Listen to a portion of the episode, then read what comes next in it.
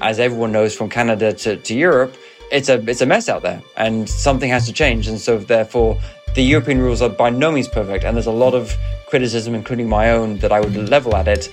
But it's better than anything else we have. Hi, I'm Taylor Owen, and this is Big Tech.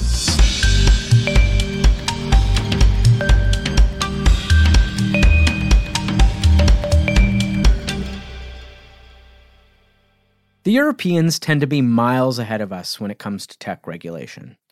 Back in 2018, they began enforcing the GDPR, which was a pretty robust piece of data protection and privacy legislation. Nearly four years later, we still haven't managed to pass equivalent laws in Canada or the United States, laws that frankly we desperately need. Now, the EU is looking to expand their regulatory efforts on a pretty massive scale. They have three big policy proposals currently making their way through the European Parliament the Digital Services Act, the Digital Markets Act, and the AI Act. Hate speech, targeted advertising, market concentration, ethical AI development, it's all in there. And if these three proposals pass, they could radically reshape the internet in Europe. Or they might not. Because even though the Europeans are held up as the gold standard when it comes to tech regulation, the reality on the ground is a lot more complicated. The way that European law interacts with national law is sometimes thorny, especially when some of its member states move towards a liberalism. And the tech lobby is working hard to water these proposals down. So the future of these bills and their potential effectiveness is far from certain. Luckily, Mark Scott is here to help us make sense of all this. Mark is the chief technology correspondent at Politico, and he's been following this story for years. He can unpack exactly what these proposals are trying to accomplish, the hurdles they need to overcome before they become law, and maybe most importantly, whether they'll actually be able to rein in big tech. Here's Mark Scott. Hey, Mark. Hey, how you doing? Good. I was going to ask where you are. Are You're not in London? No, so we're getting our house redone, which means we're in the mm. countryside for, for, four weeks, which is nice. And how, how are things with you? I'm good. I'm good. I was going to say it's probably a good time to be out of London with uh, your government collapsing and COVID spiking all at the same time. Everything is fine, Taylor. Everything is fine. Nothing is wrong.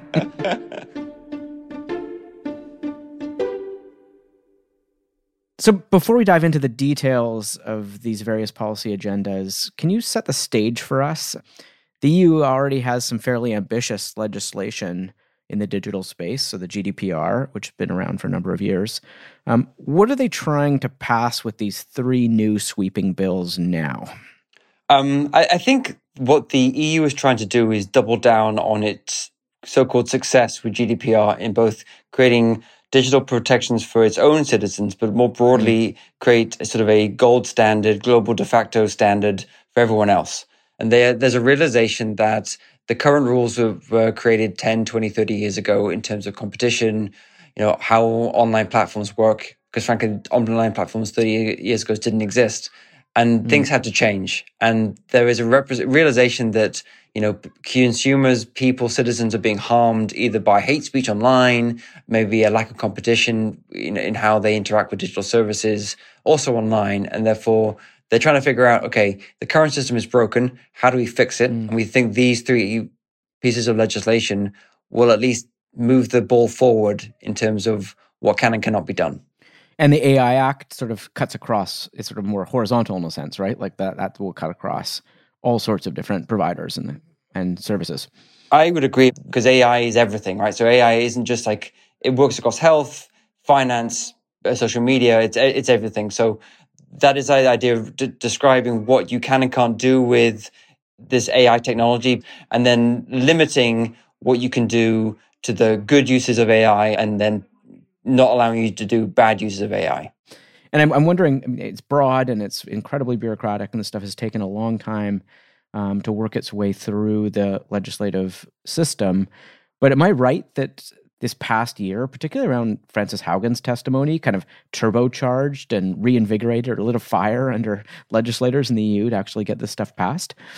I mean, I would say Haugen's testimony in, in reinvigorated Washington's uh, efforts. I think Haugen coming to Brussels, which he did in, I believe, in September, October, just reconfirmed what people thought. And the word on the street within Brussels is that Haugen came with a bunch of prescriptions of what they should do. Many EU policymakers turned around and said, we are already doing that. And so I think Haugen just maybe reconfirmed existing suppositions. It didn't reinvigorate anything, at least on this side of the Atlantic.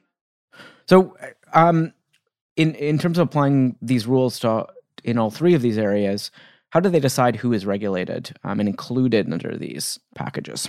Yeah, I think this is what we call the, the protectionist provision because a lot of American companies think they're just picking on the uh, the Americans in Silicon Valley. So I think most of it is based on market cap and size of user. The idea being is we we want to allow innovation, we want to allow growth at a small level, even a medium level. But when you get super big, like like a Google, like an Apple, then you then then greater restrictions get kick in because of your you do become a so-called gatekeeper at that point. I love their their very technical term, quote, very large platform. Is the is the, an official category. it's VLOP. L V L O P is the worst acronym of all time. Okay, so let's get into what, what each of these are doing a little bit. So let's start with the DSA. Um, a first draft of it was passed very recently, and it's getting a lot of attention in the media. Um, so, just in broad strokes, what is it trying to do? The DSA um, is comes down to two things, but it's focused solely on social media platforms and e-commerce players. That's all it does. It focuses on both illegal content, which is defined quite complicatedly, but let's call it just illegal content like hate speech, and then they're also looking at counterfeit goods sort of sold via the platforms that could potentially do people harm. And the idea being is that if I'm a big platform selling goods or providing space for that social media content, I am held great more responsible for that content than before, and that involves um, outside auditing, involves risk assessments.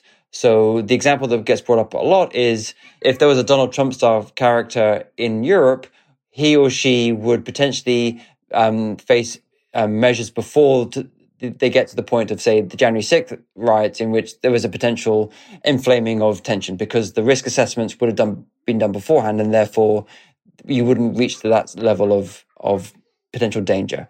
Um, so the DSA is, is aimed at sort of damping down tension while also allowing people to have free speech. What, what do you mean by the, uh, that sort of risk assessment would have been done? Like how, how does that mechanism work? Yeah, it's it's super complicated, so forgive me. So so what the idea is is sort of as you go through this process, if I'm a large, you know, social media company run by a millennial, for example, I, I would have to hypothetic, hypothetically, hypothetically, I would have to um, have both um, outside auditors and internal risk assessors do a ongoing, regular assessment of where I see hot points um, coming through the pike. And what we saw with the Haugen, Frances Haugen documents from inside Facebook is there's a lot of internal research going on about where are potential hotspots of hotspots of, of, of complaints and conflict. And therefore that would have to be you know, mitigated and they would have to show ways they are reducing those tensions. Or if they don't do that, a regulator of some, of some sort would have the right to either impose remedies or in you know, worst case scenario, impose impose fines. So it's it's the idea of trying to get ahead of the of the issue before it becomes so inflamed it kicks off. And and at what point in that um, process does a platform, if it does, ever become liable for what's posted on their platforms? It is liability, and I think it's five, five or six percent fines. But the, the, the, I mean, frankly, that is at the end of the fact, right? So the whole mm. point is to, although there are rigorous blockbuster fines potentially, that is after the fact. The idea of having risk assessments and outside audits and better data access to outside researchers and heaven forbid journalists is to uh, get to those issues before they become to uh, get to a point where you would have to sort of impose fines. Yeah, and it seems as what's important about that approach to me, and correct me if I'm wrong here, is that um, other some other countries, Germany in particular, has taken more of kind of a an ex post approach that you you you deal with bad things once they are said. And it seems like the EU is is taking a, an approach that attacks this problem in an earlier stage at sort of the incentives level and the kind of more structural um, ex ante level, if you want to put it like that. And is, is that true that they're they're trying to get at sort of the mechanisms here, not the outcomes? I think ex ante is sort of the word of the day or word of the year because it also applies to the Digital Markets Act, right? So yeah. I think you're completely true. There is a fine balance though because they they obviously still want to allow maybe not very nice content um, to be up there mm. if it, as long as yeah. it's legal. Like there, there was a misinformation question which we can get to, which is sort of left in in the ether a little bit with this. So this yeah. is solely solely focusing on illegal content, hate speech, yeah. etc. And so they are trying to get at that at, an earlier stage. How are they defining illegal here? That's left to the national uh, governments, which is you know the sixty-four million dollar question. Because what is maybe illegal content in Germany is maybe different than what is illegal in say Hungary, if you know what I mean. Yeah. And frankly, that is a criticism that others, mostly the US government, has made. That sort of you're defining this in ways that either allow governments to impose, you know, restrictions on legitimate content, or you know, conversely, you're letting too much content get through, uh, you know, and, and harming individuals. So, um, I th- the the Commission, European Commission, European Council, now the Parliament are trying to figure out a way to do that. I think ex ante going ahead and trying to get ahead of this stuff is is the right way of looking at that. But the issue with the DSA for me is that, you know, it gets super complicated really quickly and it's a very difficult to know what is illegal based on different national government you know prescriptions because the EU does doesn't work as a federal state. It's 27 countries doing what they want to do and how do you then apply a one size fits all regulation when the definitions come from from the national jurisdictions? You mentioned the Hungary problem here, and I think that's sort of what a lot of people would criticize the EU most acutely for in this set of particularly the content regulation packages. Hungary and Poland are considerably more illiberal than other countries in Europe. And there's always a concern that illiberal governments could use content regulation laws to suppress political speech. How are regulators thinking about Hungary and Poland? I mean, it's a, it's something I struggle with a lot, right? Because you know, as much as you know, I, I think regulation this in this sector is, is required, but but as I said before, it gets super murky very quickly. And I think part of the way is that there will be issues. That there is no doubt about that. But what do you do? Do you wait for the perfect situation, or do you push ahead and do the best you can, and then you know pivot when you need a pivot? And I think the way this is working out is that Hungary and Poland, frankly, are going to be an issue. The Commission and the Council and the Parliament know this, but they're not going to let that stop them from legitimately moving ahead with social media content moderation rules because as everyone knows from Canada to, to Europe, you know, it's a it's a mess out there and something has to change. And so therefore the European rules are by no means perfect. And there's a lot of criticism, including my own, that I would level at it but it's better than anything else we have. So I think it's worth giving it a shot. And then if a Hungary or Poland issue comes up, which frankly Poland is passing its own social media law as we speak, that basically undermines the DSA completely. Um, the issue with EU rules is there are 27 countries, but EU regulation supersedes everything, and therefore you end yourself up in the European Court of Justice, and you know let the judges figure it out. Um, one other thing on the DSA that I found intriguing was it seemed at the last minute there was a debate about targeted advertising and sort of a tension between an outright ban and a real push for a complete ban on targeted ads, which would have been pretty pretty radical in many ways, um, but landing on something a bit of a compromise. How did how did that play out at the last minute? Mm, so there were many people within the European Parliament that wanted an outright ban, but the Commission and Council uh, don't want that. And therefore, the way I see it panning out is that we'll have some sort of nominal restriction, particularly on politi- political advertising, but not on the broader targeted ads that the, the, parliament want, because there's no consensus about that to get through the next six months of negotiations. So, how different will this make the internet look in the EU? So, if I if I travel to the EU and I log on to the internet, how different will it be than in the US or Canada? So it's interesting. We have a couple test cases about this that in the last, say, sort of 10 years. So one is the so-called cookie directive, which basically plasters a, a, a sort of label on every website in, in Europe that says like, are you okay for, for X website to collect my data? And you have to say yes. Um, and the other one is the um, the right to be forgotten ruling against Google, which means I can scrub my search um, for, from specific uh, points about me uh, within Europe, and, and, Google has added a liner at the end of every search box in Europe saying, you know, all this may not represent all the searches about you or about whatever you're searching. I think what will happen is that there, it will just be another level of like cookie banner or sort of label saying this is not everything that's out there. I think, you know, it won't harm or limit the Europeans' view of the internet, and it will definitely reduce some of the hate speech that's out there and, and the products on, say, Amazon that maybe you know could, could be harmful because they they are counterfeit. Um, but I don't think it's really going to materially change how the quote European internet differs from the say the Canadian one.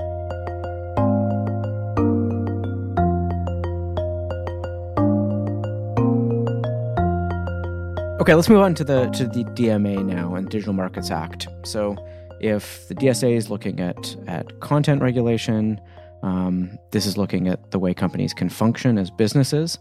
Um, so, so what is it broadly, and who will it affect? Just like the Digital Services Act, the Digital Markets Act is about updating existing rules for the 21st century. Uh, and this, particularly when it comes to antitrust, is that everything takes too long when a company buys another company or moves into a new market, it can take five, ten years for regulation or um, antitrust enforcers to, to make a, a, determination that competition has been harmed.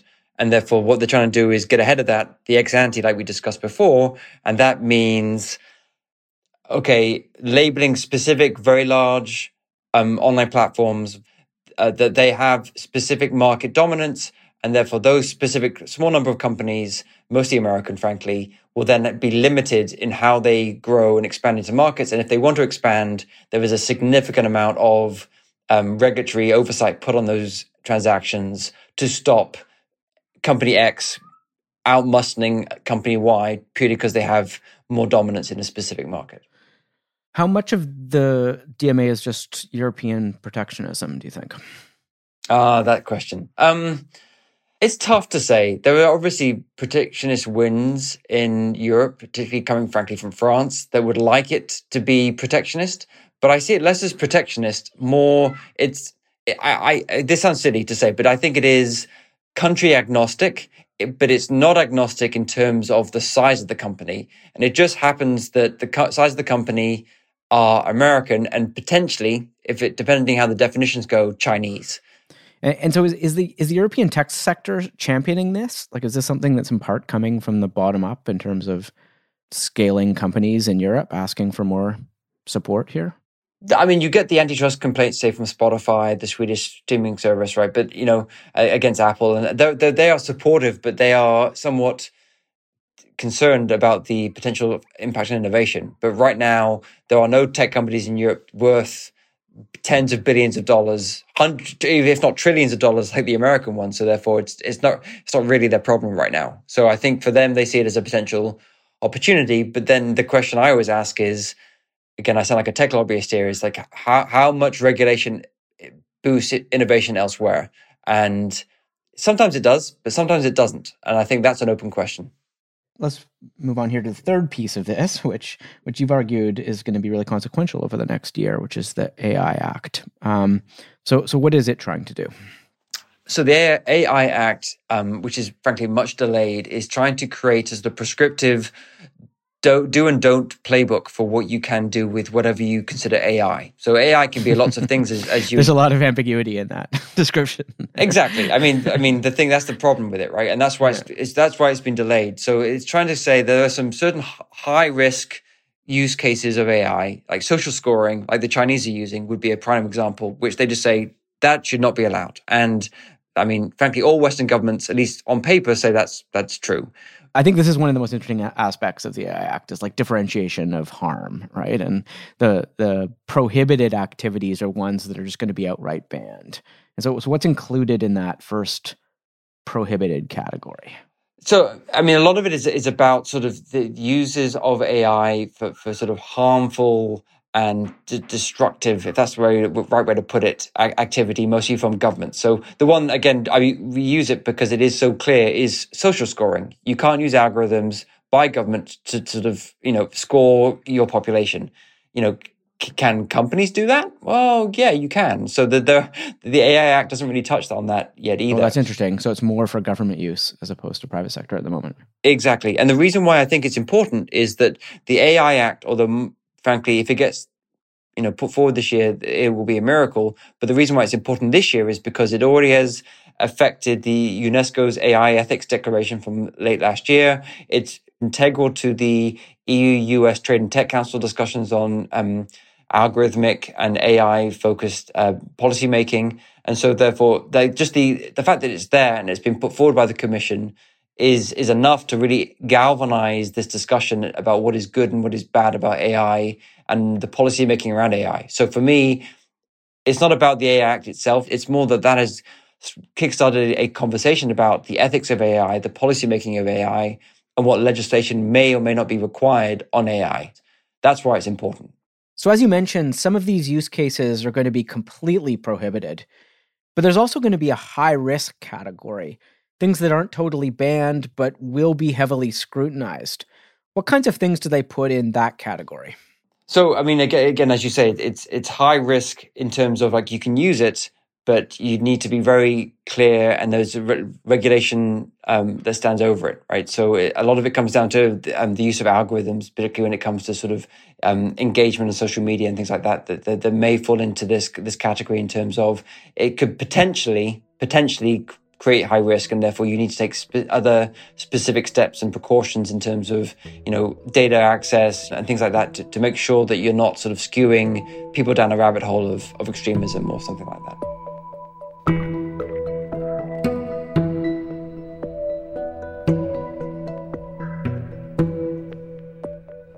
So, if you were to look ahead over the next year, what do you think the fate of these three big initiatives are? Where will we be um, in a year from now with all three of them? So, so the slam dunk is DMA. Um, the French want to get that done uh, by March 29th before the French election. So, I would suggest that maybe not by March, but definitely by May should be should be done. The DSA. Um, I mean, I'm told um, that there is broad agreement excluding the advertising stuff. Um, but that stuff, I, I mean, I've done this before, and this is not my this is not my first trilogue. So I, I would think that that gets pushed back to the second half of the year, where the Czech the Czech Republic takes over the EU six month rotating presidency. So I would suggest by September, October, you probably get the DSA done. Um, and by done, I, I mean they then have two years to implement it into national law. So none of this is going to happen before 2024. With the um, AI Act, again, that's the that's the wild card. I, I think you may get movement within the parliament on their version of it by the fall. But again, I think for me, the AI Act is is important for that d- debate discussion that it's kicked off, um, frankly, across the Atlantic in terms of what we should do with AI. So I think the the AI Act itself is going to get killed in in minutia, but the the it's kicked off this discussion. How are the platforms or how have they been responding to all of this? Mm. What I think is interesting is that they've shifted. So back in 2020, when the commission was putting these proposals forward, all the attention was focused on the DMA because it was an existential threat to their ability to expand into new markets. And all the they they kind of went, okay, fine, the DSA is not good for them, but we can live with illegal content. We're, we're fine. Let's focus on DMA.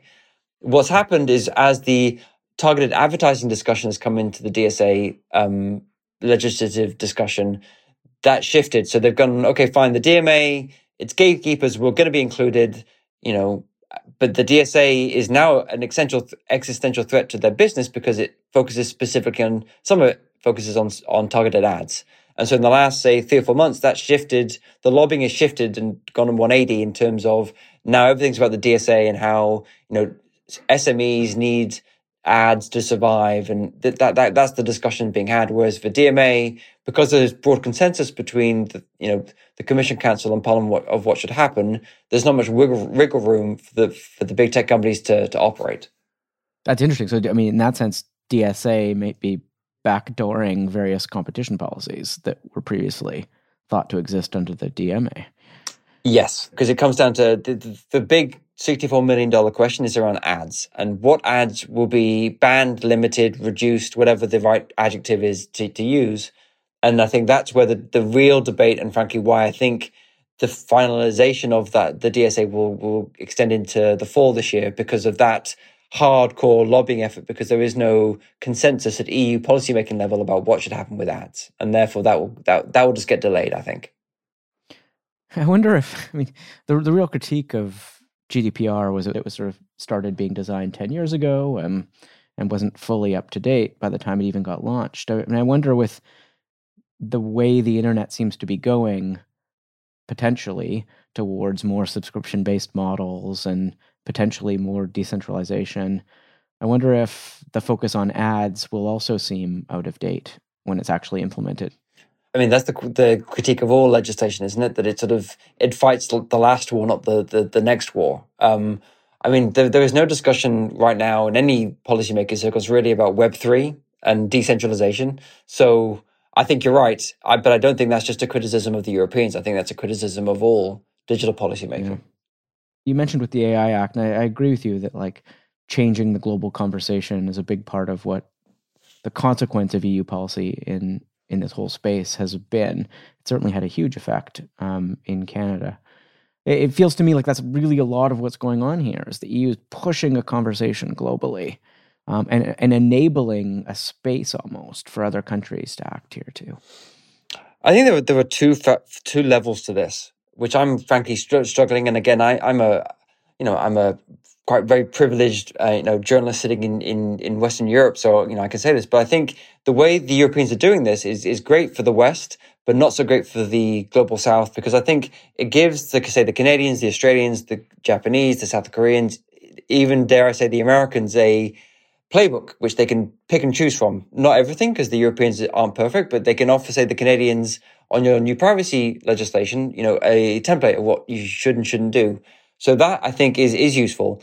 But I think the regulatory muscle needed to do this properly is out of depth for most of the developing world. Not because they don't have the, the skills, it's because there are resources available that you need that just don't exist in a, I don't know, a Colombia or even a South Africa where they are more advanced on this stuff. And therefore, my concern is you we're creating a two tiered system where there are digital rules led by Europe for Western countries that provide privacy protections and antitrust oversight and content rules where another internet is forming in other parts of the world where they try and mimic what Europe is is doing, but don't have the the, the regulatory muscle, the resources um, to, to, to do it properly, or like we've seen in Russia, they've morphed it to use the European playbook for their own purposes and therefore limit free speech, limit competition in the in the guise of digital policymaking, but done for authoritarian aims. And therefore, that's my concern as we enter this year is sort of that that two level, the, the two track is is being formed quite quickly. So just to close here, France's Minister of Digital Economy, Cedric O, has said that the DSA and the DMA are, quote, two of the most important texts in the history of the internet. Is it that big a deal? I mean, he would say that because his his job is to get those over the line by June, right? So he he he would say that. Um, I, I again, without being too cynical, I, I think both could make a big difference in terms of the, everyone, both in Europe and elsewhere, access to digital services and how we interact online. Do I think it's going to be the panacea that the Europeans think? No, I do not. Do I think hate speech will continue? It will. Will gatekeeping companies like if Google and an Apple still dominate markets, yes, they will. But I, but I think it's also a realization that no law is perfect, but some law is better than nothing. And I'm looking at you, Washington D.C., with your lack of legislation. So um, I, I think it, it's worth a, it's worth a crack, as we would say here in, in yeah. London, uh, Britain, to yeah. to give it a shot. But don't expect miracles. Well, look, there's a ton of moving pieces here, and it's hard for anybody to follow, but I'm sure glad you are. And uh, thanks for talking to us about it. I'm happy to be here.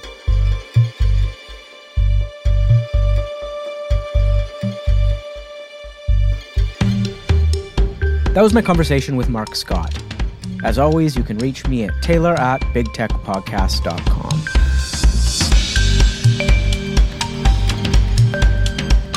Big Tech is presented by the Center for International Governance Innovation in association with Antica Productions. The show is produced by Trevor Hunsberger, Debbie Pacheco, and Mitchell Stewart, with associate producer Abi Ruheya. Please consider subscribing on Apple Podcasts, Spotify, or wherever you get your podcasts. We release new episodes on Thursdays every week.